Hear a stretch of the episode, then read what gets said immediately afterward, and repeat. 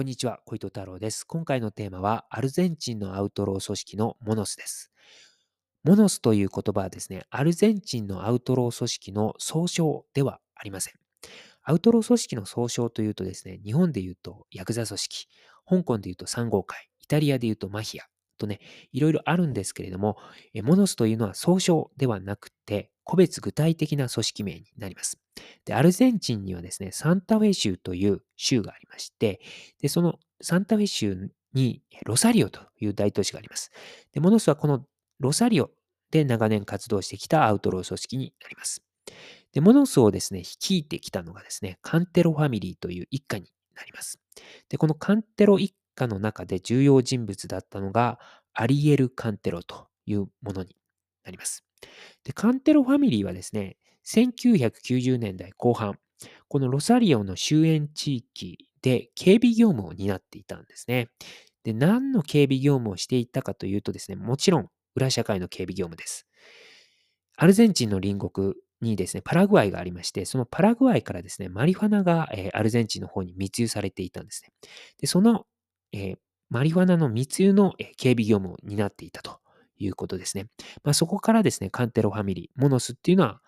大きくなっていったということになります。で、違法薬物ビジネスの世界においてはですね、このパラグアイ、そしてボリビアからアルゼンチンの方にですね、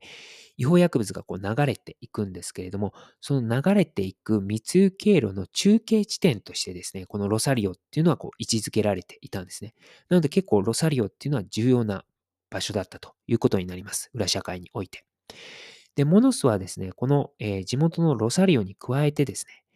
今言ったパラグアイ、またはボリビアと接する、えー国境地域もね、重要視していました。というのも、モノスはですね、そこからですね、えまえーマリファナ、あとコカインといった違法薬物をこう仕入れていたからなんですね。で、2004年初めからはですね、モノスはですね、この地元のロサリオで、小売ビジネス、違法薬物の小売ビジネスもね、していくようになりました。で、モノスは、え地元でですね、小さいレンガ造りの建物を、まあ、店、店舗としてですね、まあ、そこでこう売っていったんですね。で、モノスはですね、この販売員役というのをですね、子供たちにさせていたんですね。もう本当にけしからん話なんですけれども、まあ、このロサリオ周辺地域の子供たちをですね、こう販売員役にさせていたということになります。で、モノスはですね、こういった違法薬物ビジネスに加えてですね、資金洗浄もしていたんですね。あとですね、このモノスはですね、汚職役人と手を組んで、違法カジノも運営していました。で特にですね、特にですね、新型コロナ、えーウイルス感染症がこう流行しましたよね。で、それ以降ですね、違法カジノの数が増えていったということですね。で、あとですね、モノスは恐喝ビジネスもしていました。で、闇市場の通貨ディーラー、まあこれ両替商ですね。あとはタクシー運転手、あと労働組合もですね、こう恐喝して、まあお金を取っていったということです。で、この闇市場の通貨ディーラーっていうのはですね、まあアルゼンチン特有のものでして、で、アルゼンチンはですね、えーご存知のようにですね、かなり激しいインフレがあります。なので、ちょっと自国通貨のですね、ペソを持っていても、そのペソ自体がですね、インフレが激しいので、どんどん価値が落ちていくんですね。なので、こう、ペソはあんまり持っておきたくない、持っておきと、持って、えーいたくないということがあるので、こう、ドルに変えたいというのが、やっぱりアルゼンチンの人たちって思っているんですね、アメリカのドルに。